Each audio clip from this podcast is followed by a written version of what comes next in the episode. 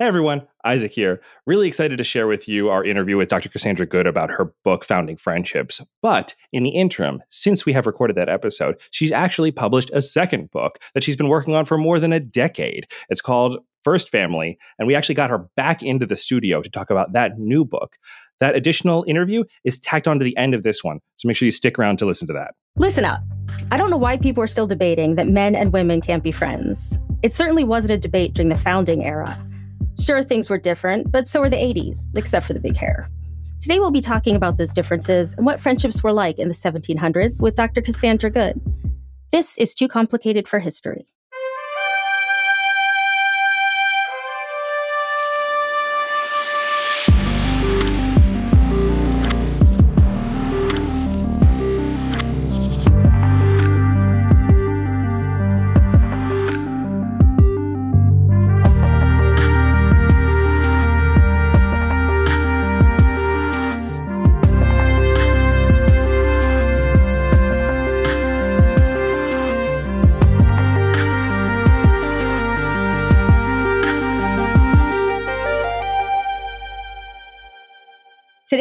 Guest is Dr. Cassandra Good, Assistant Professor of History at Marymount University and author of Founding Friendships Friendships Between Men and Women in the Early American Republic. Thanks for being here with us today, Cassandra. Thanks for having me. So, our first question today that, that I think I'm interested in, and Isaac may have the same question, is how did you get interested in the topic of mixed sex friendships in the early American Republic? Because I think today that platonic friendships are very common. Um, and I personally wouldn't think they would be as common early on in the 18th century. How about you, Isaac? We, we, we can get into it a little bit later, but you'd be surprised at how many men today say that men and women can't be friends. So uh, that's interesting. Yeah, it's still a thing. Um, yeah, and yeah. I think that I think that's part of where this was coming from. I had seen when Harry met Sally, and I had male friends, and this was in college actually that I started thinking about this topic, and it, you know, it was complicated sometimes, even you know, in college having friends of the opposite sex, and you know, I think that's kind of strange now that that would be an issue, be, in part because when you think about that, also assumes that the man and woman are both heterosexual. So if you're saying men and women can't be friends, true, true. that is assuming they're both heterosexual and also that they're automatically attracted to each other, which I think is also just a false assumption. But I, you know, had been experiencing this in my own life. And then I was doing research for my senior thesis project and came across this letter that this woman in DC named Margaret Bayard Smith, who was a very well connected person in DC society, this letter that Margaret Bayard Smith had written to her sister about having said goodbye to Thomas Jefferson uh, on his last day in the presidency. So this is James Madison's inauguration day in 1809. And she talks about how she says to her sister, you know, I, I can hardly write this because I'm crying writing this because I've had to say goodbye to Jefferson. And wow. she says, when I got to the president's house, you know, I saw him across the room and then we stood and held hands for a little while. And, you know, she was really, really upset about having to say goodbye to him, even though mm-hmm. he's moving to Charlottesville, not that far from DC now, but she doesn't know if she's ever going to see him again. And she's not just friends with him, she really respects him a lot and admires him. And I saw this and I went to my advisor and I said, I think they were having an affair. Like I think I discovered right. an affair with Thomas huh. Jefferson. And and this was from a published source from the early 20th you know, this had been published in the early 20th century. It was not some hidden right, right. source. And she said, well, keep in mind that people talked about their emotions differently then. You can't make that assumption that that's what's going on here. Mm-hmm. And I thought, so they could have actually been friends? What? And I Shocking. started keeping an eye out for this and kept seeing lots of examples of this because I was doing research on the first 30 years of society in Washington, D.C. And I was seeing a lot of friendships like this. And so before I even started my graduate program, I knew this was going to be my dissertation topic. I would ask people, you know, have you seen examples of this? Have you seen collections of letters? And they'd say, no, I've never seen that. But then I would find it everywhere. So mm-hmm. it's one of those things where I think, in part because of our present day assumptions that this is not possible, then we haven't even thought to look for it before. Is it possible that it's worse now? I don't like, think it's actually worse hmm. now. I, I do think it's better in the sense that there was a risk for women, especially in these friendships, that if people thought that there was something physical going on in that relationship, it could damage the reputation. A woman with a damaged reputation won't be able to get married. Or if she is married, uh, right, you know, it could be grounds right. for a divorce.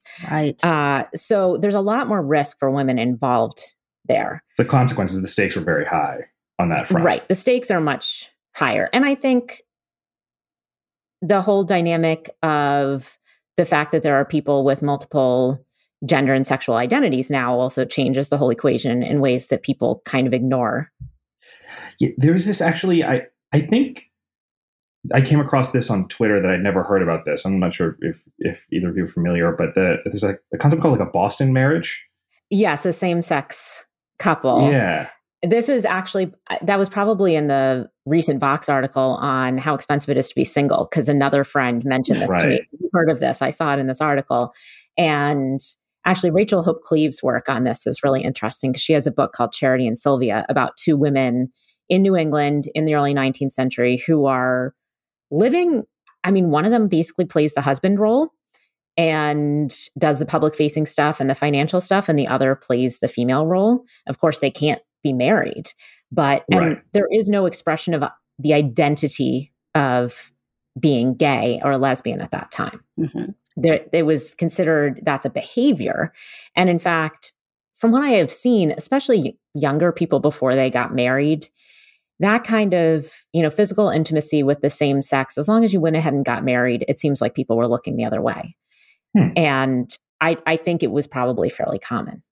Yeah, and for just to, to clarify for the listeners, like a Boston marriage when two people of the same sex would be domestic partners, basically, right? Um, and, and and and because it was considered, especially women, I think specifically, like women living alone in their adult lives was not considered a, a good idea. Right. So that they, yeah, it was often encouraged to have another woman live with you. yeah. And so we shouldn't assume that these are sexual relationships. And there's been right. debate among people who study friendship about the degree to which there is sexual or physical intimacy going on when we see these same sex relationships, especially people that live together. You see people, there's a book called The Friend by Alan Bray, where he's looking at these friendships in England, I think in the 17th and mostly 17th century, and he sees gravestones that have both people's names on them. Um, you know, does that mean that there's a deeper partnership here? And and even when I say a deeper partnership, does having a sexual or physical relationship make a partnership deeper? I, am not right. entirely convinced of that actually. One more sort of prodding question. So as you were doing this in your college days, you're thinking about all this. Did any of exposure to these letters or things to at least give you new perspective on your relationships with men that you had, like your friendships? Were, did, were, like, were you thinking about what those, the nature of them while you were researching? I absolutely was, especially when I was seeing the ways that people were trying to broadcast to people around them. This is just putting that in quotes, just a friendship, that there's nothing else going on here. Because I was seeing myself having to do that when you know my, one of my very closest friends in college was a guy and people were constantly saying oh why aren't you guys dating? And i was saying we're friends. That's that's a thing. That's possible. And you know it just sometimes felt like there we have the term platonic friendship now. They didn't in early america. Really? and i can explain a little bit more about why but even though we have that term, I don't think that we really have good emotional language for it. I don't think we have great emotional language for what I would refer to as friend love in general. We have romantic love, we have family love, right. but seeing love between friends, it's not something modeled for us in our culture. And even, you know, part of what I was looking at is reading, trying to get a sense of what the cultural models were in early America, which is mostly British novels, some American novels and it's always just like if you think about movies now, if there's a friendship between men and women, a man and a woman, it almost always ends up in a romance. Yep. That that's the or in the novels back then, sometimes it ended up in the woman being seduced and dying.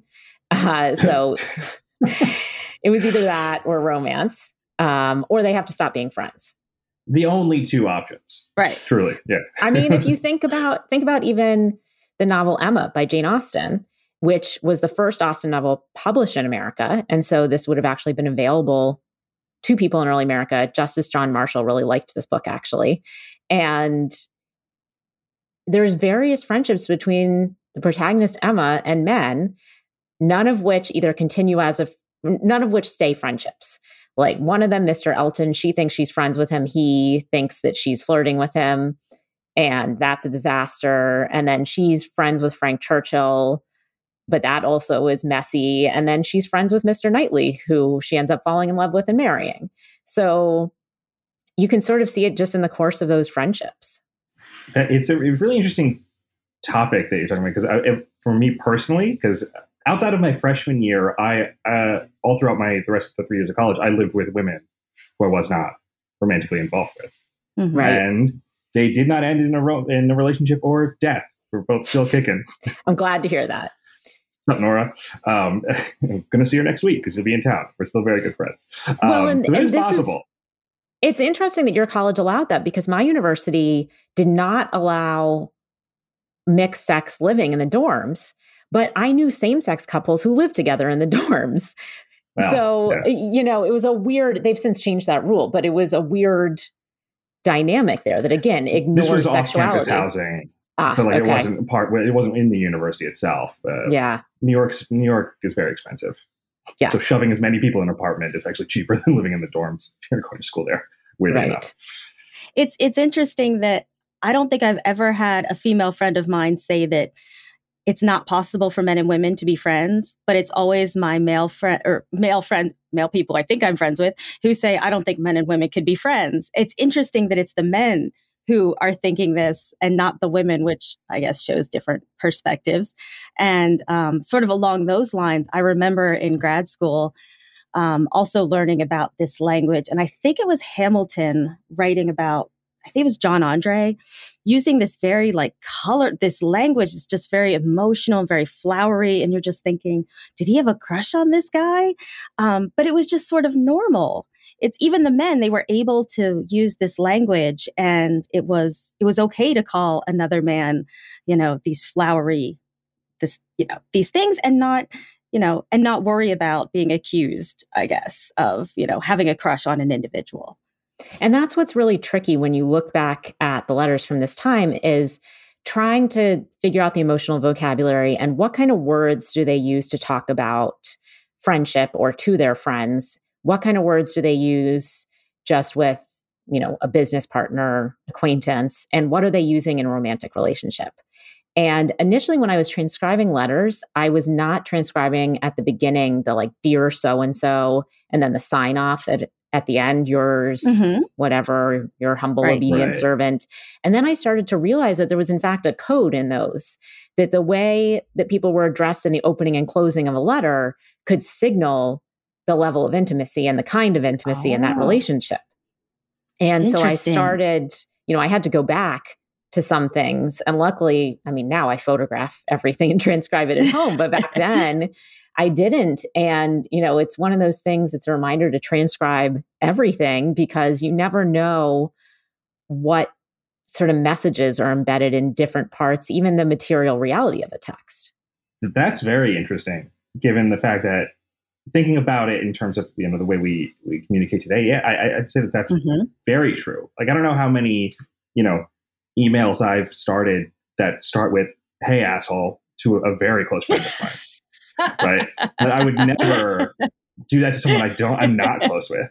So, but it could be easily misconstrued or misunderstood if you didn't understand the sort of the context by which you were sort of able to speak with people different like different closenesses. That's interesting. I, I, feel bad for future historians of our time period now. Like I just, yeah. well, but you know, and this is you know part of doing cultural history, and I mean, to me, I sort of looked at this as ethnography of the past, the way anthropologists look for symbols and patterns in people's language and also in objects. I mean, I was looking at art objects they were exchanging too, and I think somebody now could probably look look at patterns. There are always things that shift from that. But, you mm-hmm. know, for mm-hmm. instance, back then, a man would not call a female friend by her first name in a letter. Hmm. You always, Interesting. it was dear sir, dear madam. Um, mm-hmm. Whereas, you know, if it's a family member or um, a spouse, you use the first name. And, you know, so there, there's certain things like that, conventions that you just pick up on when you read enough. Mm-hmm. So I, I think part of the the whole men being reductive generally about relation eh, like intergender relationships. Yes. Um, it seems like there's like a devaluation of anything outside of like the sexual sphere or the romantic sphere. Right. Then. But that, you know, it means like, oh, that person can't add anything to my life if we're not, you know, somehow involved romantically. Um, so because to, it seems like, you know, it, it's if a man is saying men and women can't be friends, that to me, that's them saying that they don't believe they can be friends. That's the implication. With a woman. Yeah. Yeah. That's so, how I interpret it. to belay that, are, do you have any examples uh, uh, of, of, relationships from your book or, or from the extent where there was substantive value gained, like very much appreciated between the two people uh, uh, that were involved? Absolutely. There's a whole chapter of the book on the benefits people got out of these relationships. And it was interesting because I'll say first, since we associate the term benefits like friends with benefits um, with physical intimacy, that I do think that for some people that was going on. We don't have record of it usually. And, you know, the question there is what is the line between friends with benefits and a romantic relationship? And part of that, I look to how are people themselves referring to this relationship? And what kind of language are they using to talk about this relationship? So, that became my guide more than is there some sign that there's flirtation or physical intimacy. But other benefits, you know, a lot of these relationships were between an older person and a younger one. It could be an older man or woman, younger man or woman. And there's a mentorship relationship going on there, especially if you think about how often people lost family members, especially parents. Mm-hmm. Uh, you see relationships like that. There's also people who serve as sort of go betweens in a courtship because men and women who are uh, single are not supposed to be writing to each other without permission. And so occasionally, if there's a male female friendship, you know, there's there's still permissions involved in this, but if the girl's parents, if the girl didn't want her parents to know she was corresponding with this person, um, there's, you know, she could have a female friend that also knows the guy who's sort yeah, of the go between. You tell your friend that you have a crush on the guy, and then she goes and tells the guy. That you never actually communicate directly. Find out if she likes me. Yes. yeah. Uh, there is absolutely a situation like that with, in fact, the famous uh, naval commander John Rodgers, who um, he's mostly famous for fighting in the Barbary Wars. But oh, okay. he had a female friend of his trying to find out, does she like me? And being the go between with them, including when he's like out at sea and can only communicate in writing. That's really funny. That's fun. Now, so it's like was courtship more? F- my, I mean, I, I, know a little bit about this, but not not terribly much. But courtship was more formal, right? Like there was sort of like a procedure to it of the you know things you were supposed to be doing. Yeah, especially for upper class people. And a lot of most of what I'm talking about here applies to upper class or certainly what we today would call middle class, upper middle class people. Um, the sort of rules about gender and sexuality are much different for uh, working people, for you know enslaved people, for native people, and those are a little bit harder to get to when it comes to this kind of relationship. So, just the sort of disclaimer there, but courtship the key thing is that a man and a woman weren't supposed to be alone together. They needed to be chaperoned in some way. And it's only if they're actually engaged that being alone is considered more acceptable. That's alone riding in a carriage together, alone, the two of them taking a walk. I mean, Margaret Bayard Smith, who I've mentioned before, her her fiance was living in a different city for a little while. She was taking walks with a male friend, and this older woman said, You have to stop doing that. It's not appropriate. And she wrote her fiance and she's like, Why can't I take a walk with a man I'm friends with? It's okay with you, isn't it? What is the problem here? So part of this is just worries about two people being alone, so called alone together. And then there is still parental approval, even though relationships at this point, we have what we call companionate marriage. You are supposed to be falling in love and finding somebody who is a so called friend to be married to, but it needs to be somebody that the parents approve of. And the parents ideally are supposed to approve. You see novels where bad things happen when the parents intercede. Right. But on the other hand, there's an expectation that a woman is only going to marry a man who can financially support her. And that he shouldn't really even be asking if he cannot financially support her and support her to the standard that she is used to.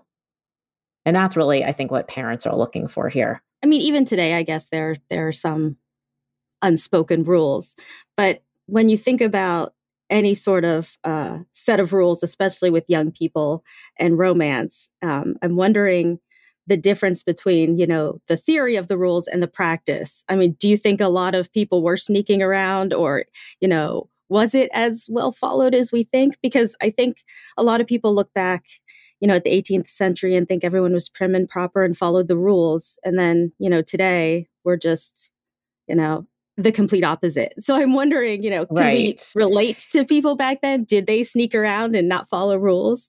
Oh, I think absolutely that happened. There's just much higher risks there, right? Because if a woman right. gets pregnant or is found to have had any kind of intimacy with a man she's not married to, this is a big, big problem for her. Right. Um, on the other hand, you know, if we think about the majority of people are not upper class white people, and in New England around 1800, the premarital pregnancy rate was something like one in three.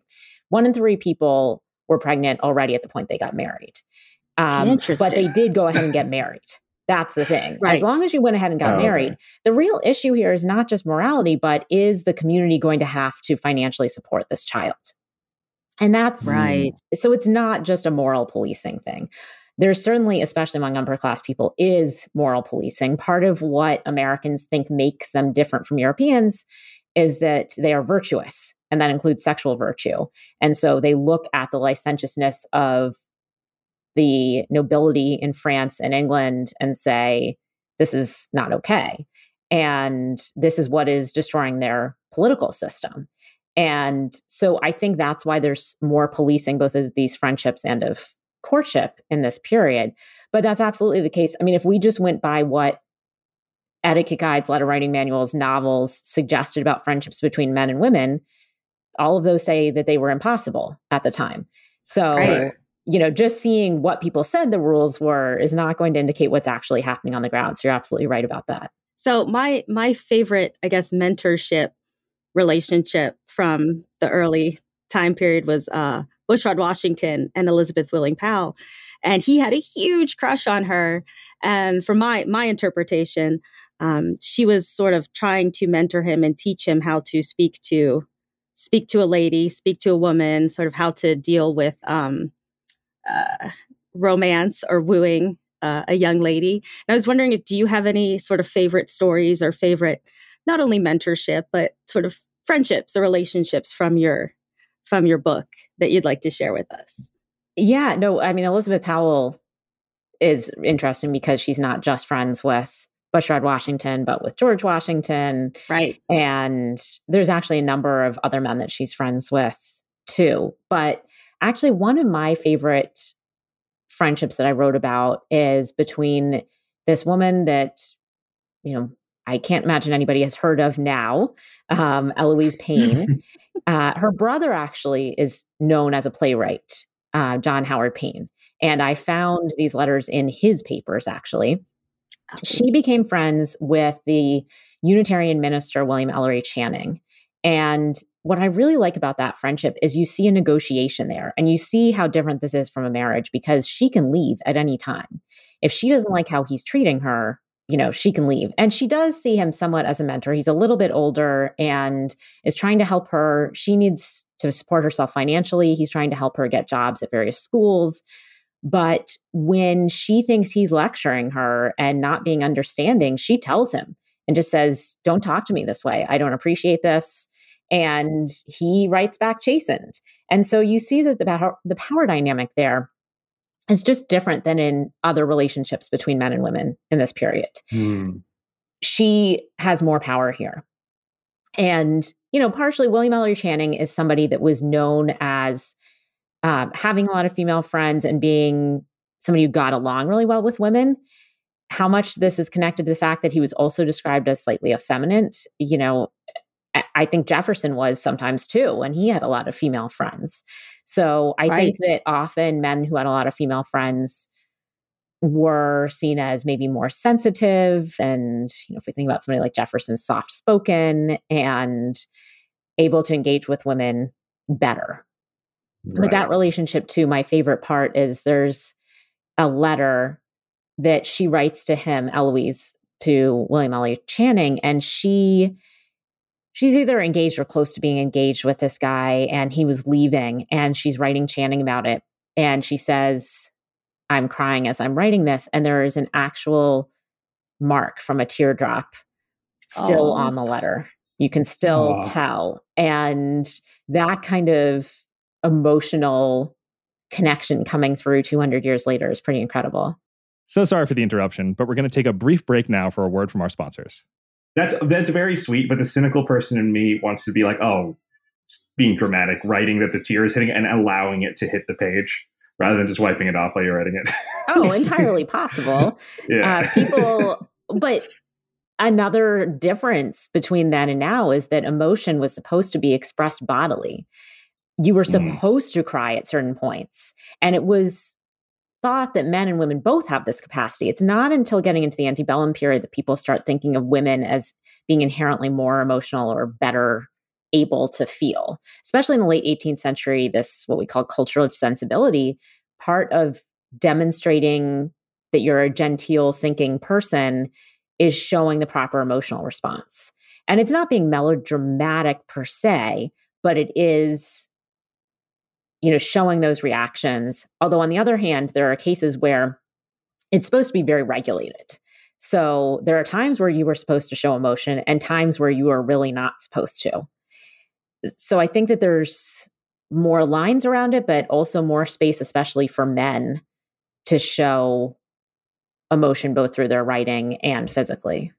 Gotcha. I wonder if heart attack rates were a little bit lower back then. Keep, it's, it still sounds keeping things bottled bottled up. It still sounds stressful though because it seems like if something comes up and you have to first pause and say, "May I feel this emotion? May I show that I feel this emotion?" It just seems very still very regulated. I don't know if it. I'm curious to to to know if like if the we if we live by those kinds of rules and don't even realize them and it's only in hindsight could someone go back and being like these are the, the, the specific ways that were acceptable to express yourself during you know the early 2010 the 2020s um, but yeah, because we're the, in it we can't see the system. Right. right. So there's actually a theoretical term for this from pierre bourdieu called habitus. This is getting a little technical but habitus is the like we don't see it because it's like embedded in us in our bodies in our brains and the air we breathe but it is sort of the set of rules and standards of behavior from our society. And it's not just natural, it's constructed by society. And we can't, I mean, the, the thing for Bourdieu is you can't really get out of it and see it very easily. Mm-hmm.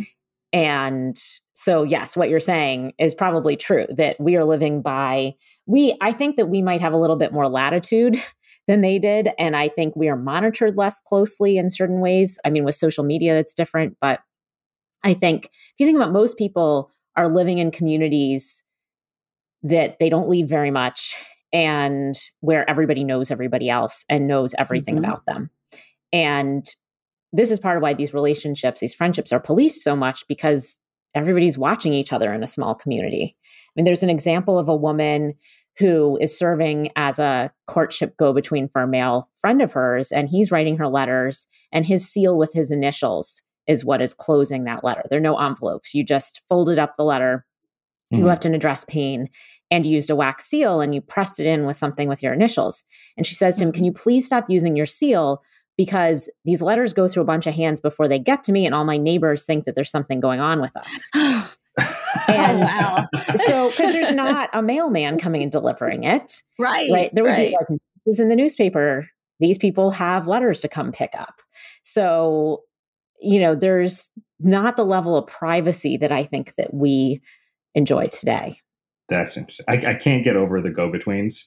Like, who knew that middle schoolers are like following this long storied tradition that goes back several hundred years? yeah. Well, and I think you know we were talking about benefits of these relationships before. It, it's not just so we talked about you know family sort of stand-ins. We talked about the courtship, but there's also people you know providing emotional support for one another you definitely see this in the relationship of Eloise Payne and William Ellery Channing. That's, you know, part of why she feels free to cry in a letter to him is that he's providing mm-hmm. her emotional support. And that's not just something, again, that women are doing for men. Men are also doing this for women. And there's also people who are, you know, providing intellectual stimulation for each other. I think with Abigail Adams and Thomas Jefferson, that's a big part of their friendship. Right. Is they yeah. sort of enjoy that intellectual exchange. And I think in a lot of these friendships, that's the case. So there are other benefits, even, you know, in religious communities, the idea was that you reached God in part through a friendship, and God was like the third party in the friendship. And those are probably where you see the most effusive expressions of emotion uh, in those friendships between often like evangelical congregants and they will talk about you know uh, ministers often had many female friends more women than men were regular churchgoers and you see pretty effusive emotional expressions in their letters. Do you think maybe that felt safer because as a minister think, they were supposed to be yeah absolutely. well and because I, I argue in the book that you need to have some third party to the relationship. And because God is the third party here. So it could be if you're married, your spouse is sort of in on the relationship, could be you're part mm-hmm. of a mm-hmm. larger friend group. In this case, God is sort of the third party that ensures its propriety. Although there is a very interesting example. There are several examples actually of ministers having inappropriate relationships with female congregants. And there's this one minister that tries fleeing to the Caribbean for a little while oh. to stave off accusations, and he actually has himself castrated. Uh, because he wants yes because he wants to prove that there can be nothing going on between him and this woman. And after she dies he actually publishes their correspondence as you know an example of a very pious woman. But yes that is an extreme example. Yeah. Yes. I mean to put it lightly um, yes i wish i wish our listeners could see the look on isaac's face when she mentioned that. Just to prove, you know, he could have just published the letter. I, like, also, does that prove anything? I mean, right? It it does seem like a strange move. It's a there very are... jump. It's a big jump. Yeah, I mean. I think in some ways the most interesting parts for me of this book were the people who are not really following the rules and yeah. end up in strange situations like that um, or just you know have big misunderstandings um, or you know in the case of daniel webster the famous orator of you know the antebellum period had this female friend who was an artist and after his death they found a small about two inch by one inch ivory miniature of her breasts um, and oh. it's called beauty revealed and the artist is Sarah Goodridge. And the only letters that survive between them are just like, hey, I'm stopping by, or she was loaning him money at a certain point. Um, it's like the um, OG sexting. Like I said, tiny I mean, it, it is. it is well, and this is a period where people don't display nude art at all. Right. Like, like the first nude painting in America was shown very soon before she painted this piece. And I actually think if you compare, and I have both these images in my book, if you compare the naked breasts in that painting, that was this famous painting, and it was on display near where she was living, I, I think it may actually be based on that. Um, maybe ah, less of a selfie than we think. right. But yeah. there was no sign during their lifetimes that this was a sexually intimate relationship. As far as anybody knew, this was a friendship. Right. Hmm. Oh wow, that's fascinating. I don't know. Just to go back to something you said earlier about the you know God being the third party. I don't know if you've ever been to a Catholic school dance, but it reminded me of when you know, the teachers, the chaperones were always saying, "Leave room for the Holy Ghost," I heard this. which is kind of hilarious. In that, it sort yes. of makes the Holy Ghost less of a buffer and more of a participant in the dancing now. well, but part of we have, what we have to understand too is that in this period, for evangelicals, as for like Quakers too, uh, you weren't supposed to engage each other as people in bodies, but as souls. And so mm. the body doesn't matter that much. And I mean, this is somewhat true for the Unitarians too, but this is why in those religious communities, they see it as, you know, the souls are, don't have any sex to them. Right, right. That's actually interesting because I, you know, weird anecdote, personal anecdote. So in Pennsylvania, they allow you to have um, basically a Quaker marriage license. Anyone can get one, even if you're not a Quaker um, but it doesn't require the signature of a religious authority. Right, like I've heard it's of just this. The two, it's just the two people, and it's actually the kind of uh, that's what I had because we, you know, we didn't want to necessarily have. It's just the two people who are in the marriage, two witnesses, and I guess God. there, are the people that are involved in the contract. That's interesting because yeah. I just quick question of I, I don't know why. So this is just me sort of psychoanalyzing my own reaction to some of this stuff in this conversation in real time. But I keep thinking back to when I was younger, and I guess it's when I had more friendships that were female at the time. Like I guess is like that age. Now, did were children in, like was there any like separation of the sexes in for kids at the time? Did that evolve as you got older, or is it where the kids sort yeah. of treated all the same? Well, so kids under six or seven are basically treated the same and, in fact, dressed the same. If you see these old portraits with children, you can't tell if it's a boy or a girl because they're all wearing right. these sort of I don't want to say sack like dresses because they're a little bit nicer than that, but they're sort of right. Mm-hmm. free form dresses. And it's a big deal when the boy is breeched, when he starts to wear breeches, um, mm-hmm. the earlier version of pants. And the mother was taking care of the children when they were younger. Once the boy is starting to wear breeches, he becomes more his father's responsibility. He's probably going to have his own tutor or go to a school at that point. And there is going to be more separation between boys and girls at that stage. Their education starts diverging, their clothes are diverging, gotcha. what's mm-hmm. expected of them is diverging. But certainly, you know, they need young people to meet each other and get married. So there are plenty of mixed sex social spaces for young people. There were some schools that were mixed sex in this period. They weren't all single sex. Hmm. There was a lot of um, great material actually at the archives in Litchfield, Connecticut, where they had both a law school and a female academy. And those schools were right near each other. And so they interacted a lot. Mm. And so you see a lot of great examples in a setting like that of friendships between men and women. I want to look a little bit now on a bigger scale because what's interesting by your example and what we're speaking about is it seems like in friendships that men and women are pretty equal in these friendships and the power dynamics are different in marriage because the men have more um, power in the marriages at this time and also then looking at society it seems like this these this equality that you see in these friendships uh, when you study early America. You don't tend to see that equality between men and women in greater society. Right. Um, so, can you talk a little bit about that? It's just interesting that they found this equality in friendships that they couldn't find anywhere else, really, at the time.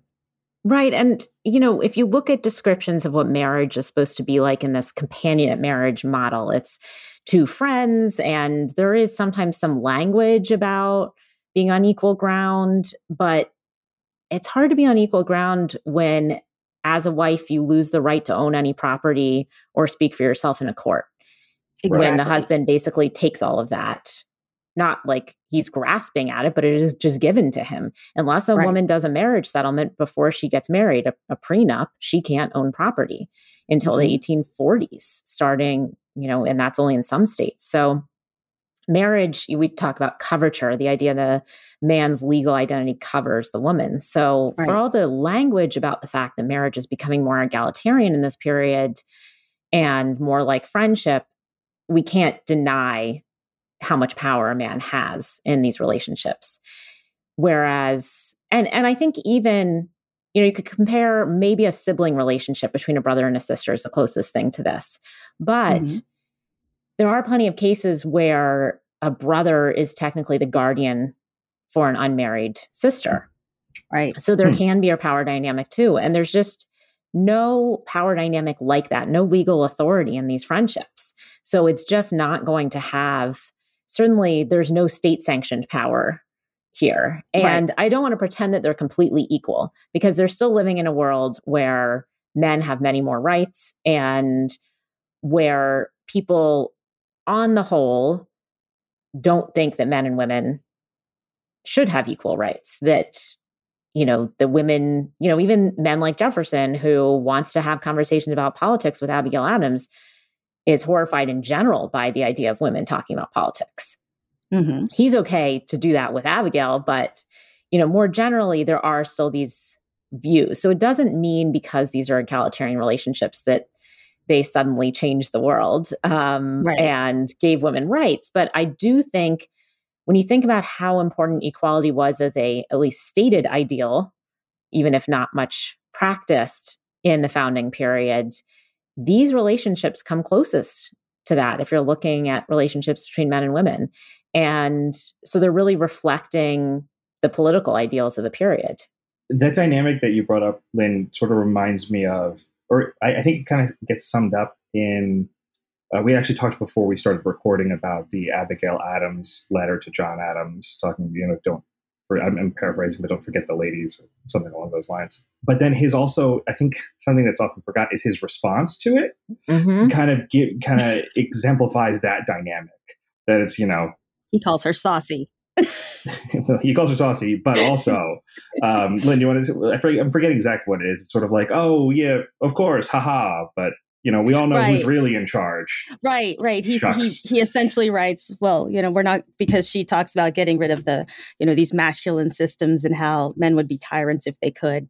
And he essentially says that, well, yes, in in words, we're in charge or you know in theory we're in charge but we all know who's really running the show who's here. really running the show and then my favorite line you know, of all is he says if they were to get rid of this masculine power, that they would have to live by the despotism of the petticoat. Right. Which which is just a fantastic line. Well, I think and people misunderstand what she's even asking for. I think Right.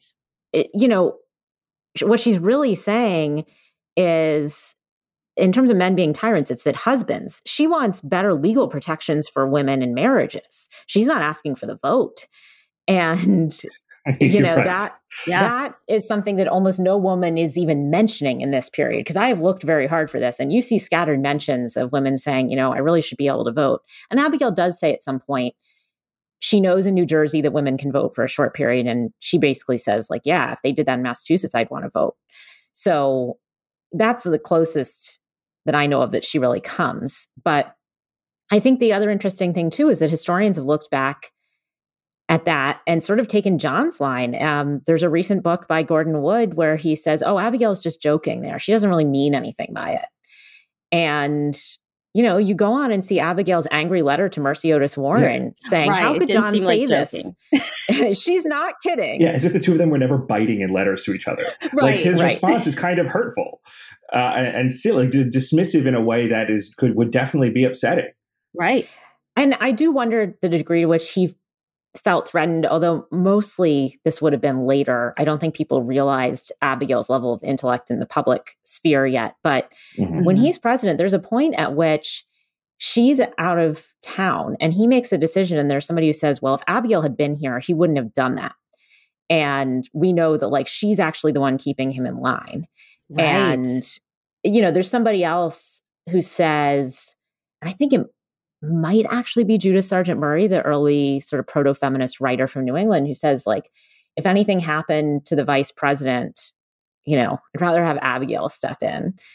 So And she was referred to as Lady Presidentess.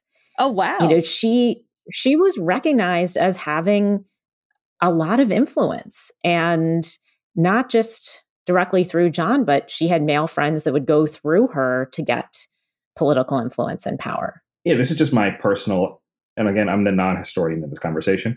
Uh, personal opinion eh, that she's probably one of the biggest, like, or the most significant intellects in on in the country. And like, she's uh, can go toe to toe with all of them. Like if any of the any of the people you would consider like Madison, I think Jefferson. you know, I think Mercy, Mercy Otis Warren is probably much better read than because yeah. Mercy Otis Warren's family library was so extensive. She was educated with her brother. Her level of knowledge and writing ability is pretty strong. And Judith Sargent Murray, I would say also, and even a little bit earlier, you know, Eliza Lucas Pinckney had been educated in England. So right. there are people we don't know as much about. I can't believe more people don't know about Mer- Mercy Otis Warren.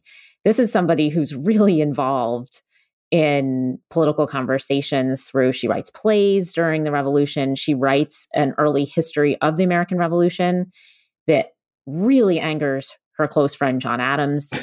And john adams yes. writes a series of very ugly letters to her about how she has misinterpreted him. Um, and i and that also speaks to the fact people spoke about women at this point as being nonpartisan. And right. you know part of the nice thing for men is oh if you're friends with a woman partisanship doesn't come into it.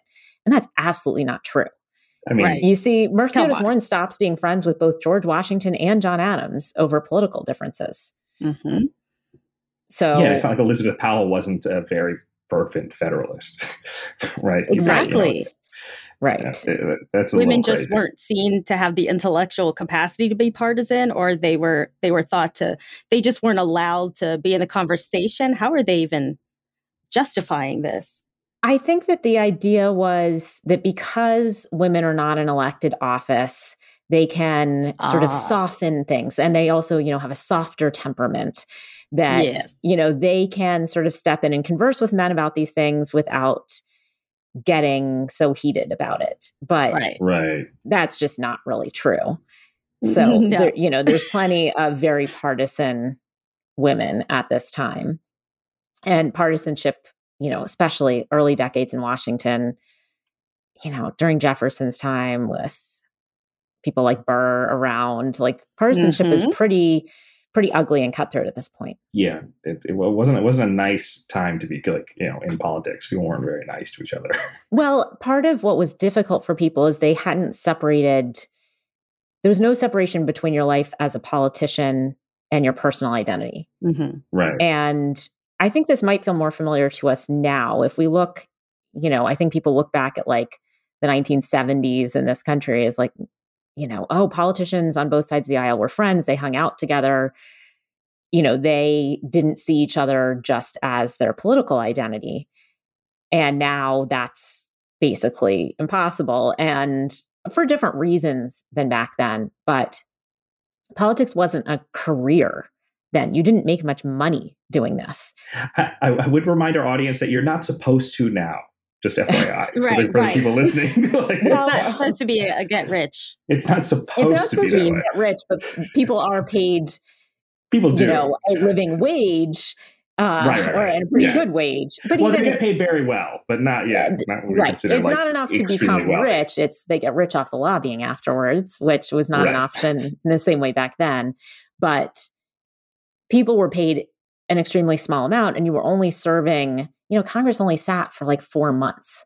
So yeah, they're not even in away from home for that long. And I should say, most men are not bringing their wives with them to Washington. There's sort of a core of families that live in Washington. And there's a few people, especially like the president, the secretary of state, that are really there most of the year, will bring their wives.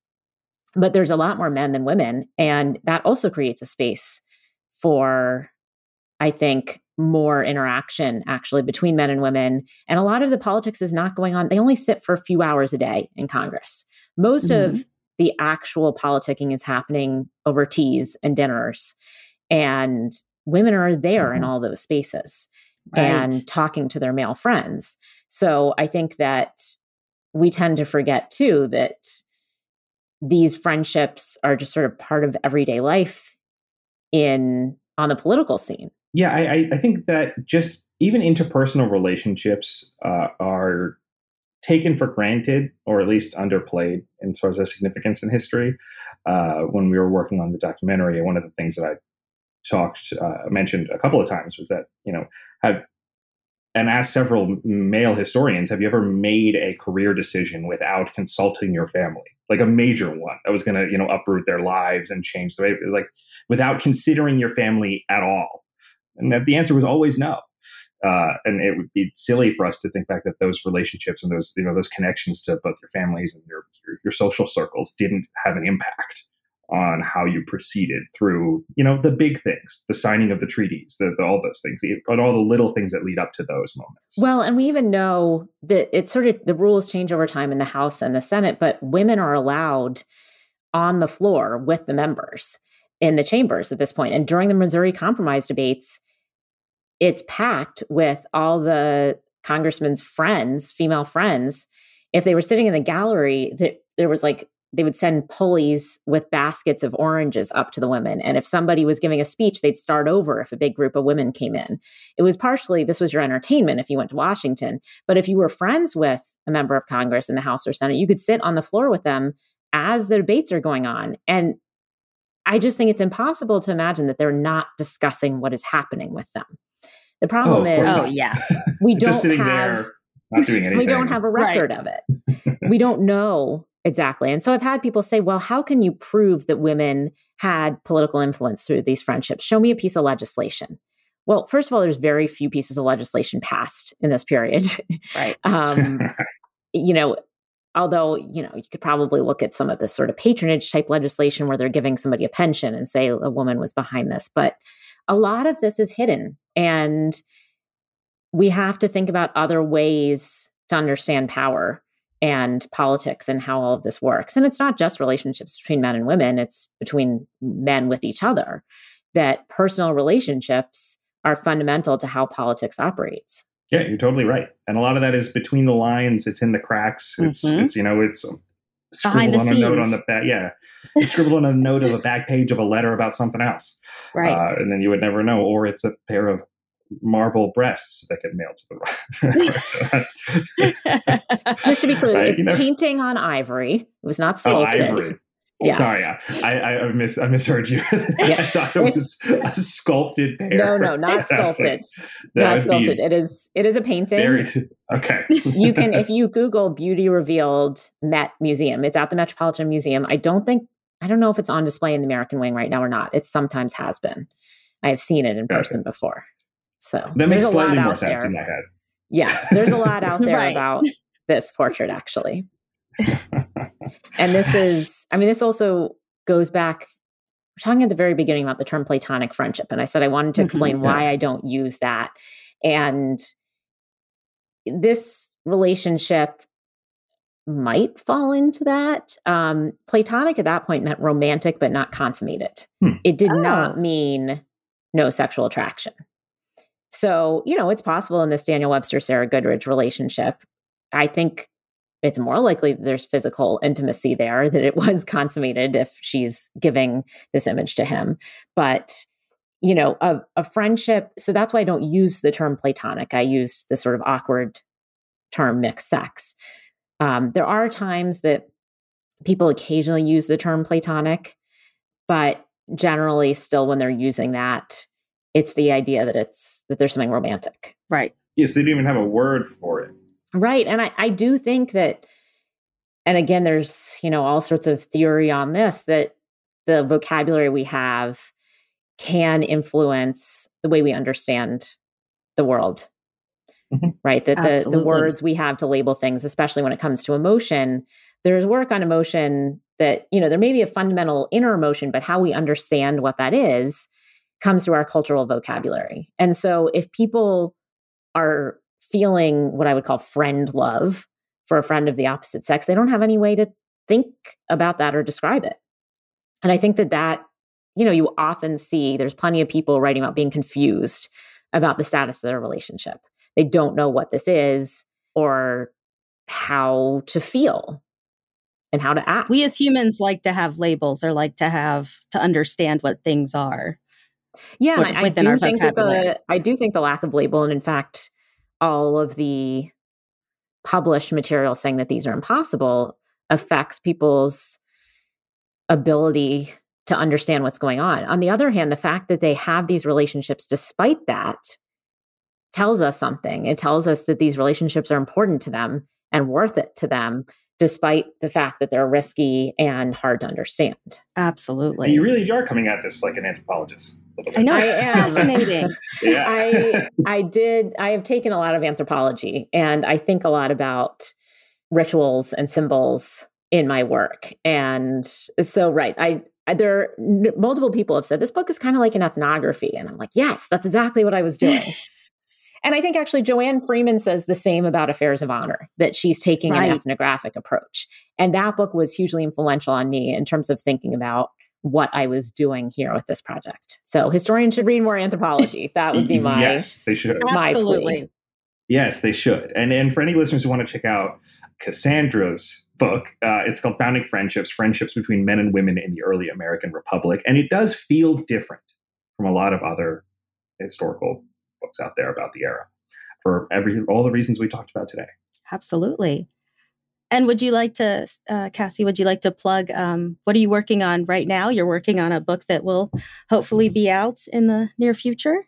Yeah. So when I was working on this book, I came across, you mentioned Bushrod Washington before, mm-hmm. and I thought, who is this? And then I came across Nellie Custis and Eliza Custis, and I found out these were all the next generation in George Washington's family. And I thought, well, I have never heard of this person, any of these people. I thought George Washington, you know, I knew he didn't have kids. I didn't know there was any other family.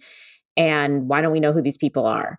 And so I started thinking about doing a biography even while I was working on this book. And so my next book coming out hopefully 2023 will be called First Family George Washington's Heirs and the Making of America. And it will be all about George Washington's step grandchildren, Martha's grandchildren from her first marriage, the Custises, who, you know, although the women in that family did have male friends, uh, but they also centered their lives around being George Washington's descendants and use that as their source of power. So I'm also talking about other forms of political power here too in this case through family rather than friendship. I'm i'm very excited about that book. I know a lot of people who um, are very excited to to read your upcoming work and i think it's going to shed a lot of new light on george washington. I think a lot of people tend to think there's nothing new and that we're not going to learn anything new about the era or about the washingtons. And so very much looking forward to that and we hope to have you back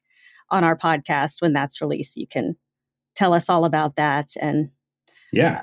Yeah. Very, very excited for, yes. for that book. And um, partly because I think people here in America t- tend to think that inherited power isn't really a thing. Right. That it's a very un American idea. Uh, but, yeah. And that uh, was one of my questions. How do, how does this first, first family navigate this question and fear about inherited power?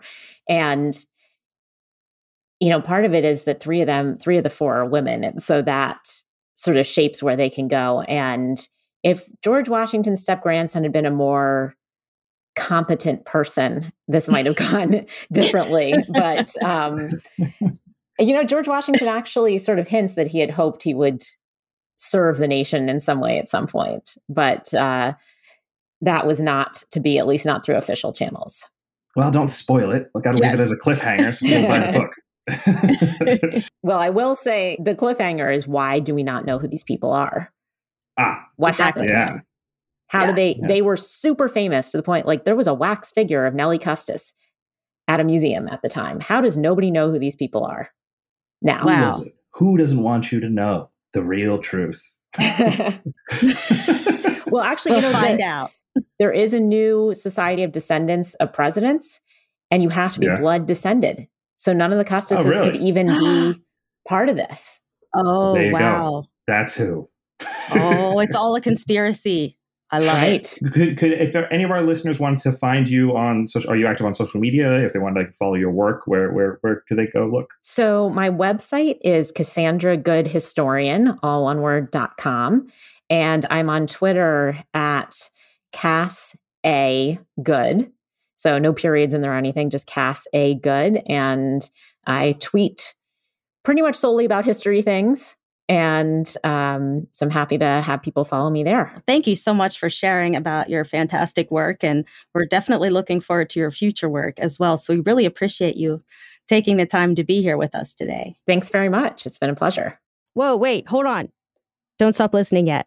We have some bonus content for you. We welcomed Cassandra Good back into the studio, and we're going to talk a little bit about her brand new book, First Family.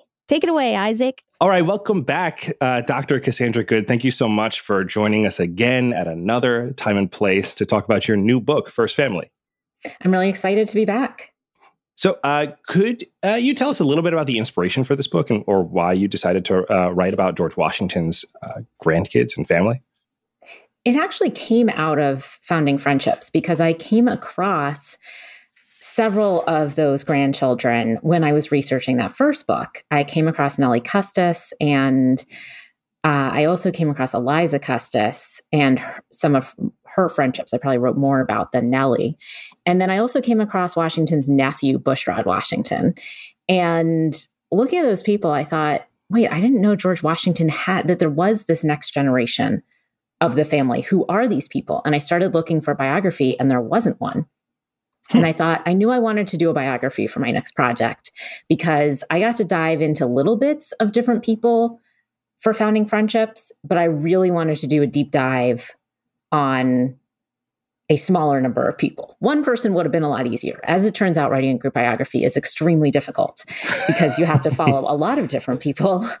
But um, it was really my curiosity from just coming across them in the first book, realizing that nobody had really written about them. And I thought, well, if they were president's children, what happened to them? What did people think of them? Washington was treated almost like a king. So who were they in society? And that's what really brought me to the book. So sorry for the interruption, but we're going to take a brief break now for a word from our sponsors.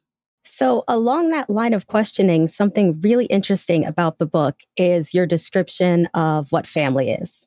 Because you talk about those Washington descendants, but then you talk about the Custis descendants. So, can you talk about how you define family and who exactly this family is that's, you know, covered in your book? Well, this is an interesting question because when I first decided I was going to write a book on the Washington quote unquote descendants because he didn't have any biological children.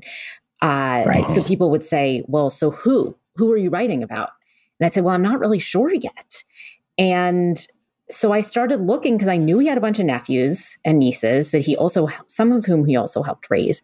And so I'm mm-hmm. looking all over in archives to try and find letters.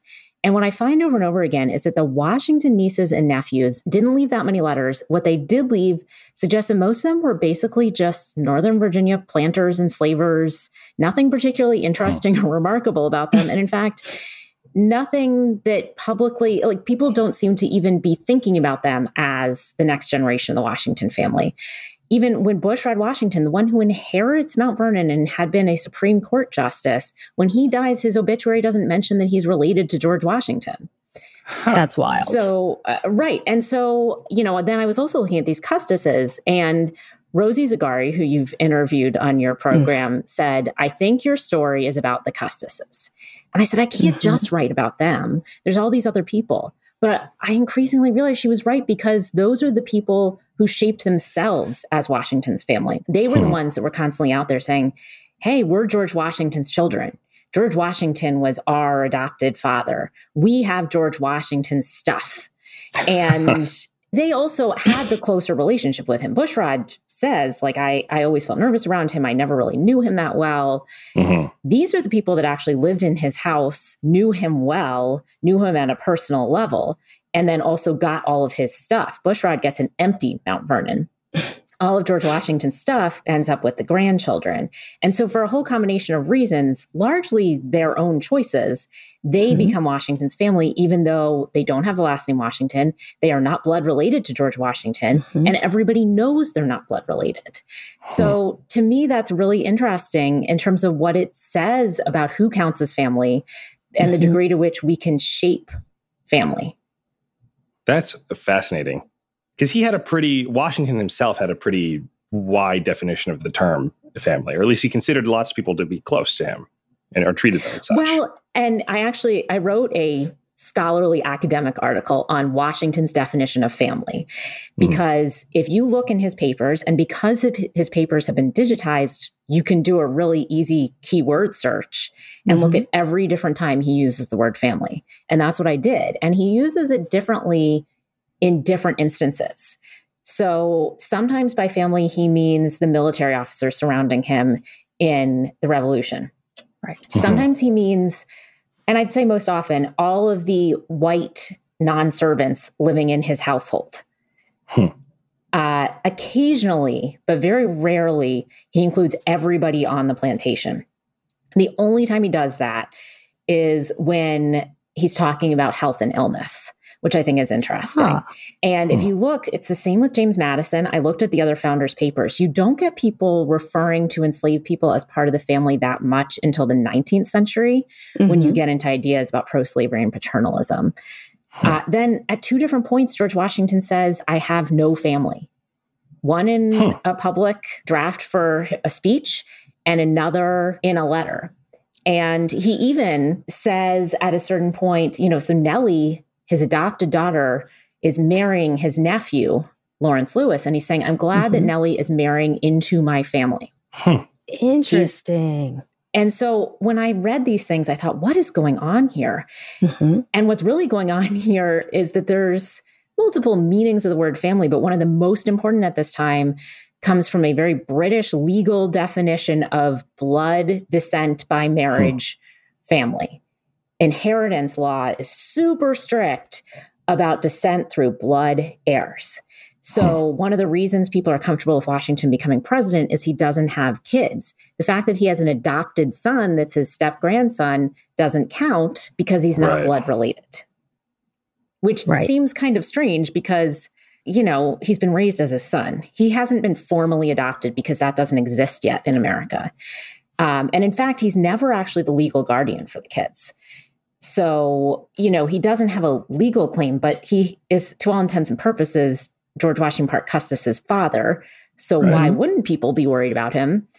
Because that belief in the blood direct heir is so important to people. And that's the I have no family. That's I don't have any blood related children. Hmm. Uh, so they were concerned that he would st- he would you know remain president until he died, and then it would go to his son. It would sort of repeat into this Right. So there were people saying at the time, oh, this is a good person to be the first president because we don't have to worry about that happening. Right. Hmm. That makes sense. Gosh, that's now, fascinating. Did this, sincere sort of like moving past uh, Washington's life into the 19th century, did exploring this family teach you anything about sort of America moving past the revolutionary moment? in what it became because you even just talked about a difference in how slavery was viewed in you know the 18th versus 19th century were there any other insights you gained by studying this family well, one thing I say about this family is that I think that the Custises show the failures of the revolutionaries' ideals. That, you hmm. know, they are supposed to be representing George Washington's legacy by their own shaping of things. They are saying they're carrying forth hmm. George Washington's legacy. But in fact, what they end up doing is being like a lot of other Americans who never fulfill the promises of that legacy of equality, liberty for all, right? Mm. Those are things, in fact, slavery gets worse and it expands in this time, um, while the vote expands to more white men. In many ways, opportunities for Black people and women actually shut down in the 19th century in certain ways. They get closed out of more. Um, so you actually see some of the promise, not that the founders had fulfilled this, but that they were sort of hoping would happen in future generations, I think, or some of them did that the Custises, in fact, don't live up to that. And I think the one person that I argue in the book that comes closest to that is actually the Custis's probable half sibling, a mixed race man named William Costin, who was probably Jackie Custis's son with an enslaved woman. There, we have pretty good evidence that he is Jackie's son. And mm-hmm he actually fights a black civil rights case in the court in DC. And he's oh, wow. involved in a lot of charitable organizations. He's doing what he can to fight against or at least mitigate the bad effects of slavery. He buys the freedom of multiple people. So, in some ways, I'd say it's William Costin who's doing more to sort of push that founding legacy in more progressive directions than the Custis kids are. And that's really, you know, the, the book ends, they all die soon before the Civil War. Mm-hmm. And, you know, they would have been terribly upset by the Civil War, but things they were doing contributed to that war. Right. Wow. This is it this is really interesting. I mean, I've I've done some research on the grandkids and this is just opening my eyes to so many new things. Um, is there anything that you learned that was sort of particularly shocking or just um, sort of out of left field or against what you thought you would find? Um, and not just the grandchildren, but just sort of these families in general. Well, I think there's a couple of little moments I can think of there. Um, because all of these, all of the Custises are a little strange or eccentric. mm-hmm. Eliza Custis is very strong willed and she separates from and later divorces her husband. And then I love that she's flirting with all these French guys and she loves the French. And so she says, like, she wants to marry a French guy. She's flirting with the French ambassador, and people are warning her, like, some of her friends are saying, you know, don't really do this. Apparently, there were multiple women interested in him. And oh. then she ends up getting engaged to this French con man who you know is clearly involved. There's a scheme he's involved in that puts a teenager visiting france from new orleans in jail and the american ambassador has to work to get him out. And you know she's writing she would you know follow him to the ends of the earth. She loves this guy. And he ends up going back to france supposedly to get permission for them to marry. And it does seem mm-hmm. like he's trying to do that. It's not clear to me why he needs permission. Hmm. And he is saying this is George Washington's adopted daughter as part of his argument. Sure. And then the permission is denied. And then, really, the next thing we hear about him is he's died by suicide. And so, this whole story that George Washington's one of his children would be engaged to a French con man who dies by suicide is just Sounds like a soap opera. Right. Oh, I I do think so. I I didn't expect to find something like that. Um, you have Wash Custis, uh, the George Washington Parke Custis. I just refer to him as Wash because he's got such a long name. Mm-hmm. Not, I knew that he had written plays, but he also did these horrible paintings.